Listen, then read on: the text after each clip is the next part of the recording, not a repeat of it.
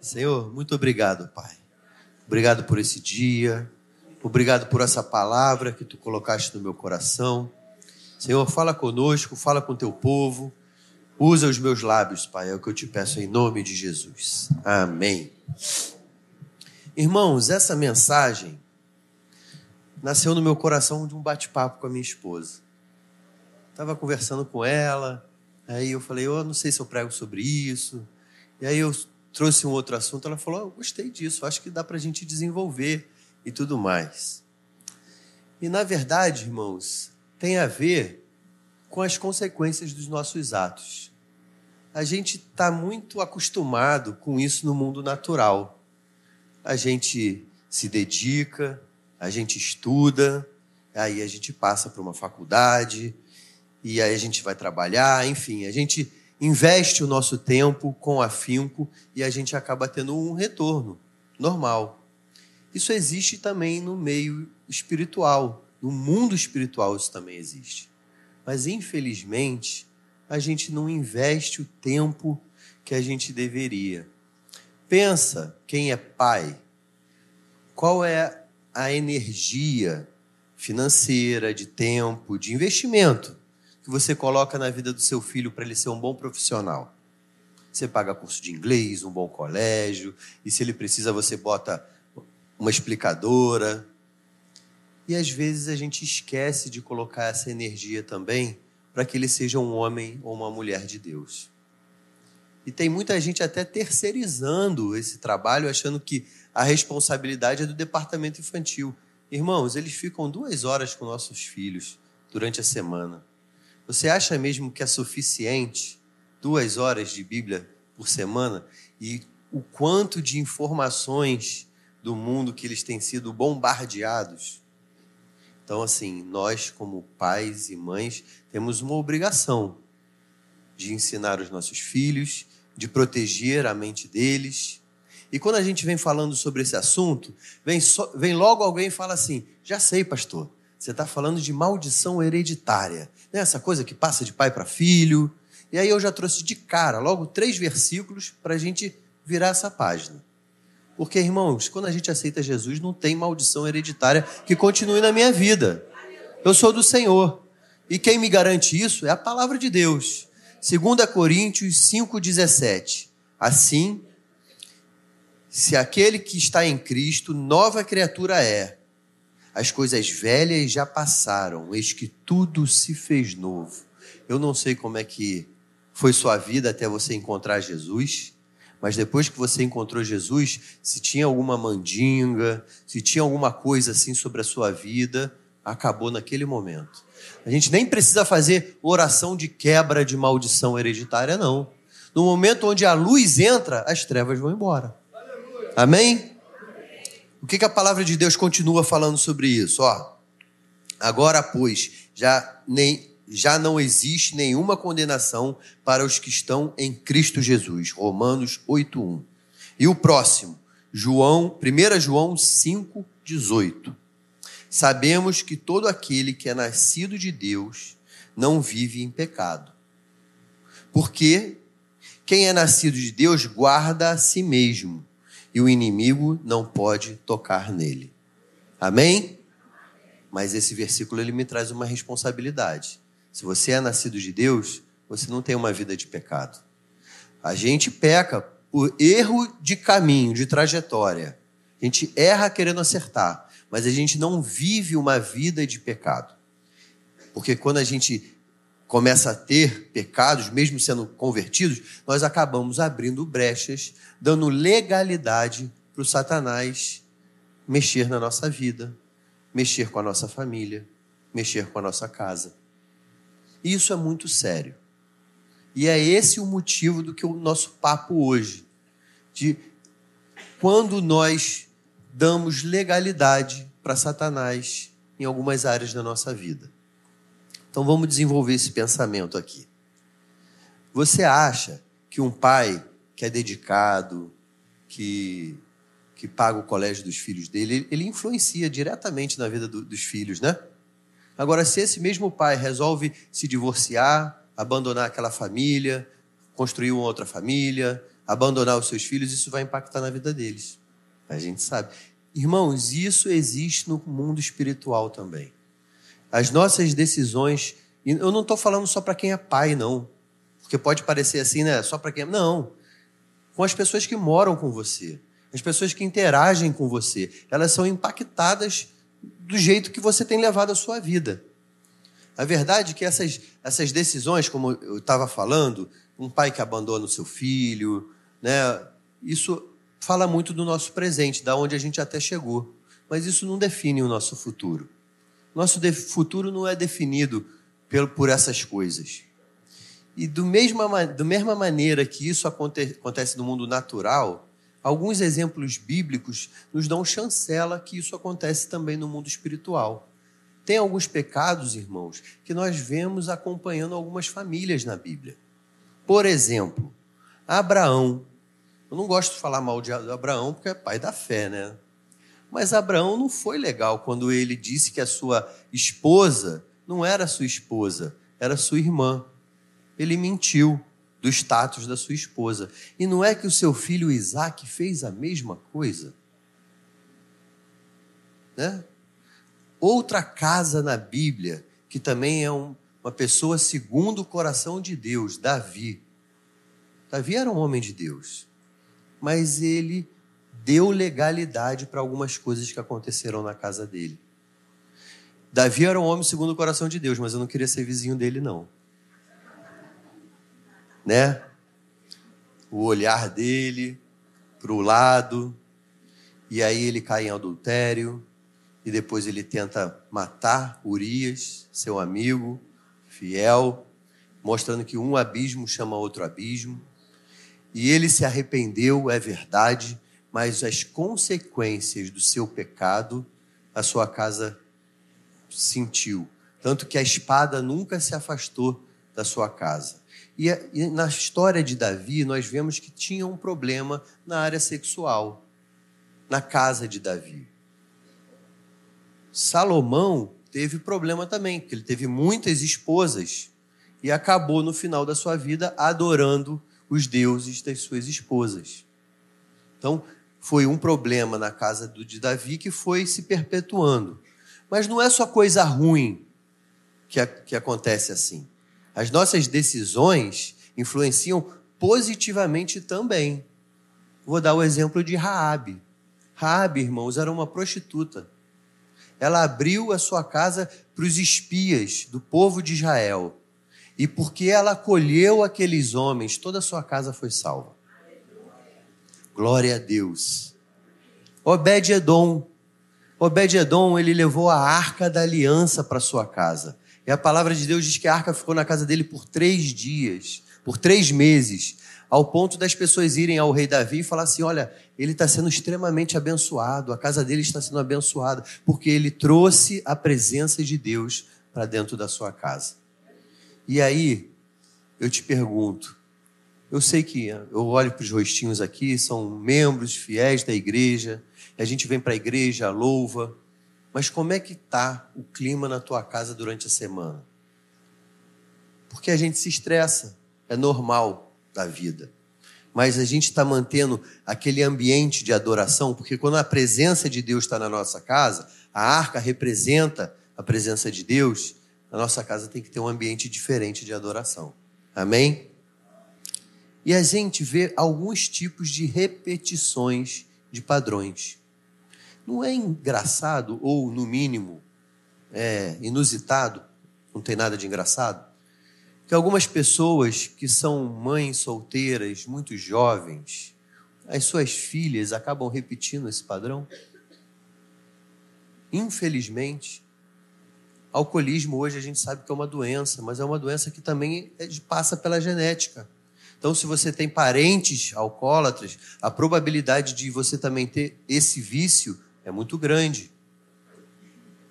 Violência doméstica, irmãos. Pessoas que viram o seu pai brigando com a sua mãe de uma maneira agressiva. Depois, quando eles se casam, eles acabam repetindo esse padrão. Isso é muito ruim. Mas nós que somos lavados e remidos pelo sangue de Jesus. Nós temos uma autoridade do céu de falar assim: isso acabou agora.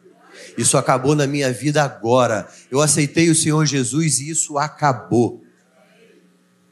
E, e a verdade, esse é o versículo que eu quero pegar para que a gente possa conversar sobre ele. Assim, assim que se alguém está em Cristo, nova criatura é, as coisas velhas já passaram, eis que tudo se fez novo. 2 Coríntios 5,17. Irmãos, a conversão é um momento na nossa vida. Eu lembro a minha conversão foi um pouquinho degradê, foi acontecendo, foi em parte, mas eu lembro daqueles dias, daqueles momentos. Eu lembro da conversão da Juliana naquele cantinho ali conversando com o pastor David. É um momento. Mas a santificação é um processo. Eu não sei como você entrou nessa igreja, mas você pode sair diferente. Você pode ter entrado aqui cheio de problemas, cheio de vícios, cheio de coisas que estão te afastando da presença de Deus. Se você decidir andar com Jesus, ser nova criatura, as coisas velhas vão passar, tudo vai ser novo na sua vida. Então tá, pastor. Eu entendi que depois que eu aceito a Jesus, essas coisas passaram, mas dependendo de como eu levo a minha vida, eu acabo influenciando os meus familiares, acabo influenciando quem está ao redor de mim. Aqui na igreja, a gente influencia essas crianças. Você sabe como que elas vão adorar a Deus? Da maneira que a gente ensinar. A responsabilidade é nossa. Se eles virem pais relapsos, ah, eu não vou na igreja domingo à noite, não. Quando eles crescerem, eles vão fazer igual. Essa é a responsabilidade que temos como pai. E aí, o que, que nós podemos fazer para que a gente possa blindar, fechar essas brechas na nossa vida, para que a gente não acabe dando legalidade para Satanás entrar em algumas áreas da nossa vida? Primeira coisa é, feche as brechas. Algumas coisas podem ser brechas, por exemplo, não são necessariamente pecado talvez, talvez algo esteja num lugar errado na sua vida. Sabe, eu joguei um esporte há uns anos atrás, airsoft. É tipo um paintball. Acho que a galera conhece mais o paintball. E eu estava muito empolgado. E aí eu estava comprando equipamento, ficando todo equipado para jogar, e só pensava nos jogos de sábado. E aquilo estava no lugar errado na minha vida. E eu fui brincar, eu tomei um tiro no olho. E eu quase fiquei cego, com toda a proteção e tudo mais, mas aconteceu. E eu fiquei com medo de perder a visão naquele olho. Mas sabe que depois eu entendi o que, que aconteceu? Aquilo foi um para de Deus na minha vida. Porque depois daquele dia eu realmente fiquei meio traumatizado, nunca mais joguei. Vendi meu equipamento todo, mas sabe, aquele esporte não é pecado. Mas ele estava num lugar errado na minha vida e Deus pediu. Então, se tem algo muito que você gosta muito, cuidado para que ele não fique no lugar errado na sua vida e Deus possa pedir. A gente conhece a história do nosso pastor Paulo sobre o futebol. Quando ele falava, Senhor, eu te amo. Ele falou, não ama nada, você ama o Flamengo. Não é? E ele abriu mão, a gente entende, boa.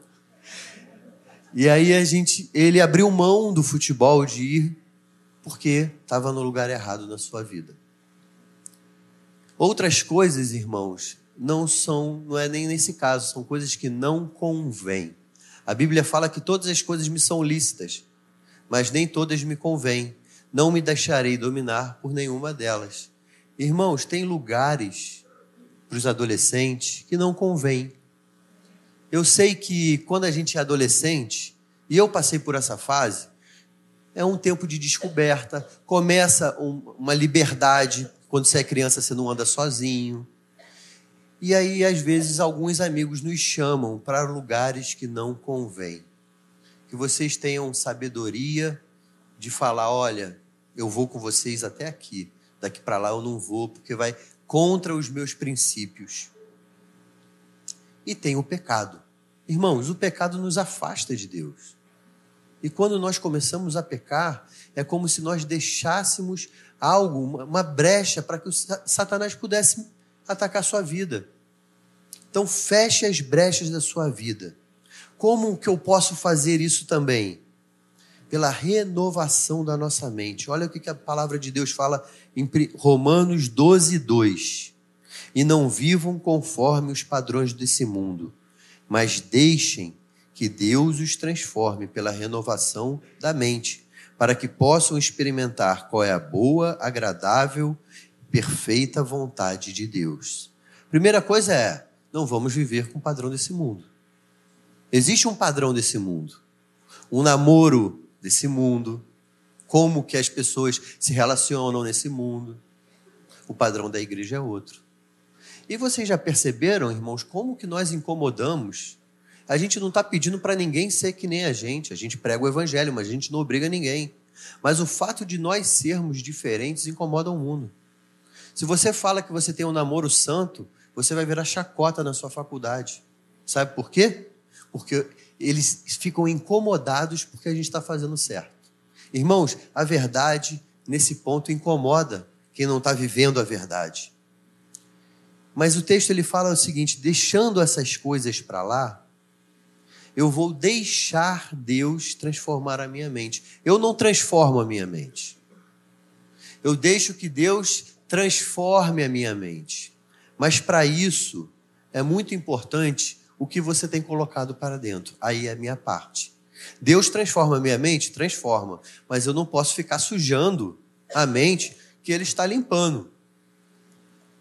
A palavra de Deus, ele fala que os nossos olhos se os nossos olhos forem bons, todo o nosso corpo será bom. Adolescentes, jovens da Maranata, jovens que estão aqui, cuidado. A minha geração não tinha isso aqui, ó. Eu cresci com um computador na sala. Hoje, os desafios dos nossos adolescentes são muito piores. E eles precisam saber disso. A pornografia vai destruir a vida de vocês. Foge dessa disso. Que vocês tenham essa, essa postura. Quando um amiguinho do colégio, nesses grupos de WhatsApp, começar muito. Sai do grupo, mas protege a sua mente. Não deixa que essas coisas comecem a entrar. E nem sempre tá, é esse pecadão, como a gente está falando aqui, da pornografia. Às vezes vem sutil, como um, um seriado com algumas cenas mais picantes. E aí a gente acaba se envolvendo, vendo. Ou cenas de violência. Irmãos, terror, eu não gosto de filme de terror. Eu é pecado? Não, mas eu para mim eu acho que não convém. Eu não gosto. Não é, ah, vai ficar com medo não. É bom, é puro. Alguma virtude há? Edifica o nome do Senhor? Não, então por que eu vou ocupar meu coração com isso, irmãos? Não vale a pena. Ah, monstro. Walking Dead. Mas isso não é terror, isso é suspense. Deixa eu defender aqui. É diferente. Suspense é uma coisa, terror é outra. Mas, irmãos, poxa, eu fui falar justo do Walking Dead. É, Irmãos, nós precisamos buscar santidade. Falar em fugir do pecado sem colocar nada para dentro é impossível. Eu costumo até, sempre que eu posso, eu lembro disso. Uma vez eu cheguei para o pastor David. Eu falei, pastor, está muito difícil. Começo, tinha acabado de aceitar Jesus, procurando fugir das coisas do velho homem e eu procurei o pastor David e falei: Pastor David, está muito difícil, eu estou tentando parar de pecar, mas eu não estou conseguindo. E eu recebi uma resposta inusitada. Ele falou assim: Pare de tentar parar de pecar. Aí eu, opa, todo mundo fala, né? Ao contrário. Aí ele, vou explicar. Você tem que se encher de Deus e você vai parar de pecar naturalmente. Irmãos, é verdade. Não tem como manter algo vazio. O vácuo ele é preenchido naturalmente. Então, se você quer começar a brigar contra esses pecados que estão dando legalidade para Satanás na tua casa, saiba, começa uma vida de santificação. O que, que você tem que fazer para começar? Leia a Bíblia. Comece um plano de leitura bíblica. Olha, não é para ler muito todo dia, porque talvez você não vai guardar. Mas o pouco que você lê, leia com qualidade. Você vai ler, olha, pastor, eu só vou poder ler um capítulo, mas leia, rumine aquele capítulo, marca o que você viu ali e que você precisa mudar. Antes de ler, fala, Senhor, fala comigo. Jesus fala conosco através das Escrituras. É a maneira que ele mais fala conosco. É através da Escritura. Está ali, você pode ler.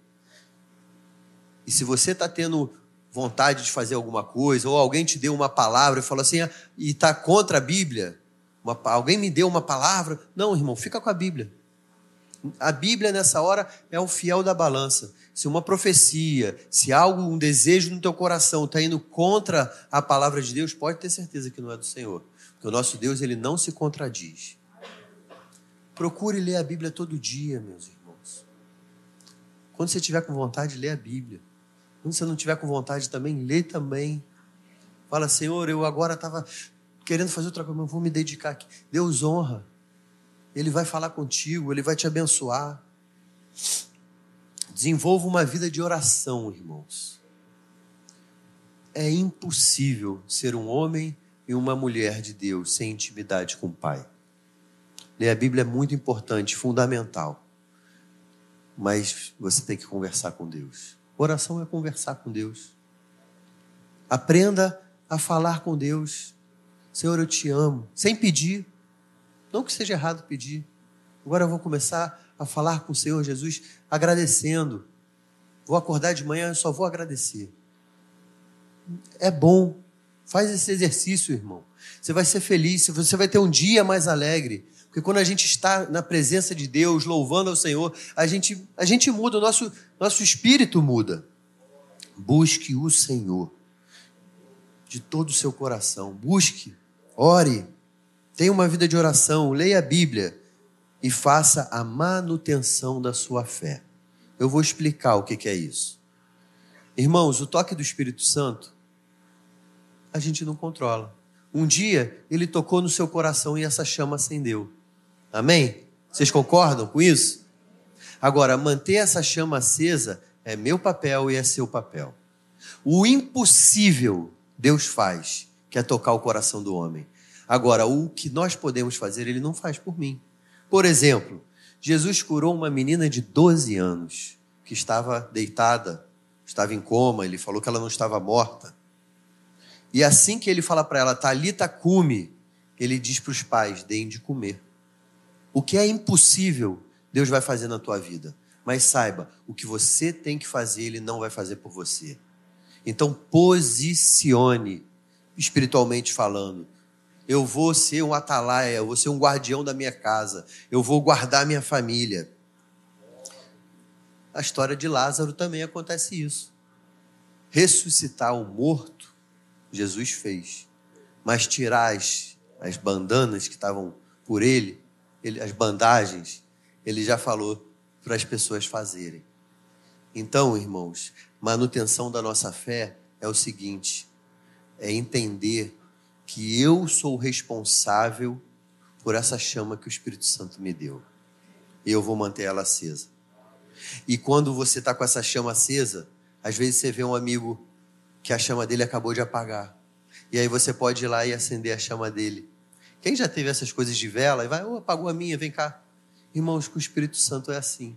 Você só pode dar o que você tem.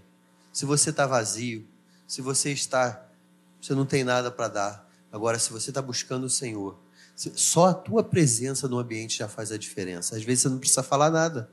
Se você é um homem cheio do Espírito Santo, uma mulher de oração, só de você chegar no ambiente muda tudo. Então faça a manutenção da tua fé e ensine as pessoas que estão perto de você no caminho que deve andar. Mas não é ensinar o caminho, é ensinar no caminho.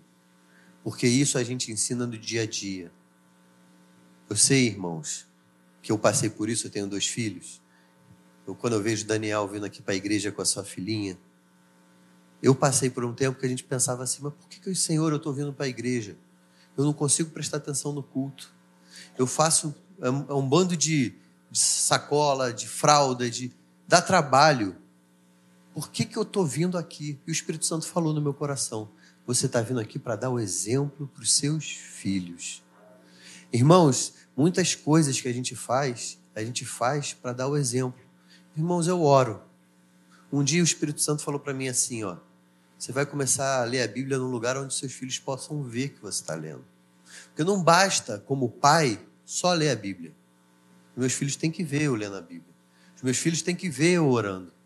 Não basta eu chegar só para eles e falar assim: você já leu a sua Bíblia hoje? Se eu não estou lendo a minha. Essa responsabilidade de ensinar os nossos filhos, Deus vai nos cobrar. Ele nos deu essa responsabilidade. E o que que fala lá em Deuteronômio 6? É um texto que eu gosto muito, do 4 em diante. Portanto, ame o Senhor, teu Deus, de todo o teu coração, de toda a tua alma, de toda a tua força. Essas palavras que hoje lhe ordeno estarão no seu coração. Vocês, você as inculcará aos seus filhos.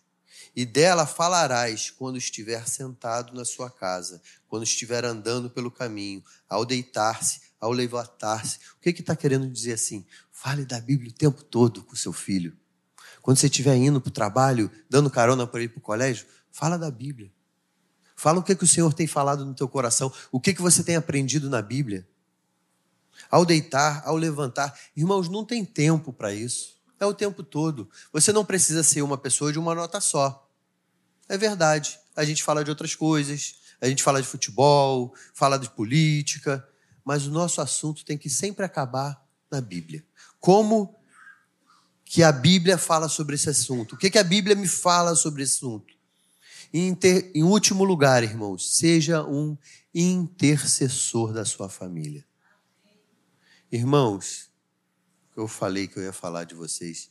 A minha mãe e meu pai oraram muito por mim. Eu dei trabalho, mas hoje eu estou aqui, servo do Senhor, um pastor dessa igreja, irmãos, para a honra e glória do Senhor. Sabe, irmãos, as orações da minha avó Zenilda, da minha mãe, do meu pai, estavam patentes na presença de Deus. Eu tenho um amigo de infância, hoje eu não sou nem tão próximo dele, que ele também aprontava muito. Ana Paula conhece ele. E aí, quando a mãe dele ia orar, às vezes, desesperada, ela deitava no chão, com a cara no chão assim, e ela, meu Deus, me ajuda com esse filho. E aí eu ficava olhando aqui assim, nossa, mulher no chão. Sabe que esse menino hoje é do Senhor? Crente. Deu certo a oração dessa mãe. Antes de eu sair de casa, quando eu não era convertido ainda, a minha mãe falava assim para mim: não faça nada que vá envergonhar o seu Deus e a sua família. Sabe que aquela frase latejava no meu coração, irmãos? Eu lembrava dela no meio das baladas, vinha a cara dela assim: não faça nada. É verdade, gente. Funcionou. Então, invista no seu filho, fale para ele essas coisas, seja um bom homem, Deus vai te honrar. Ele, ele, ele vai, essas coisas vão entrando. Irmãos, a palavra, não há poder nas nossas palavras. Não. Mas uma palavra de um pai para o filho faz toda a diferença o incentivo de um irmão faz toda a diferença. Não é porque eu vou falar assim, vai chover amanhã que vai chover, não. Mas uma palavra de encorajamento, às vezes é tudo que a gente precisa, né? Não deixe que seu filho seja maltratado pelos seus próprios lábios. Pense no que você vai falar. Irmãos, existe uma autoridade espiritual que Deus nos dá e às vezes a gente negligencia. O que eu queria hoje, e é uma oração para todos nós, é que a gente tivesse essa dimensão da responsabilidade que cada um tem na sua casa aqui. Ah, pastor, eu não tenho filhos, mas eu sou casado, eu tenho uma mãe, eu moro com o meu tio. Você tem uma responsabilidade espiritual, mesmo que nenhum dos seus parentes sejam crentes. A palavra de Deus diz que uma mulher crente, ela edifica o seu marido. Então saiba que a sua postura dentro da sua casa vai fazer diferença.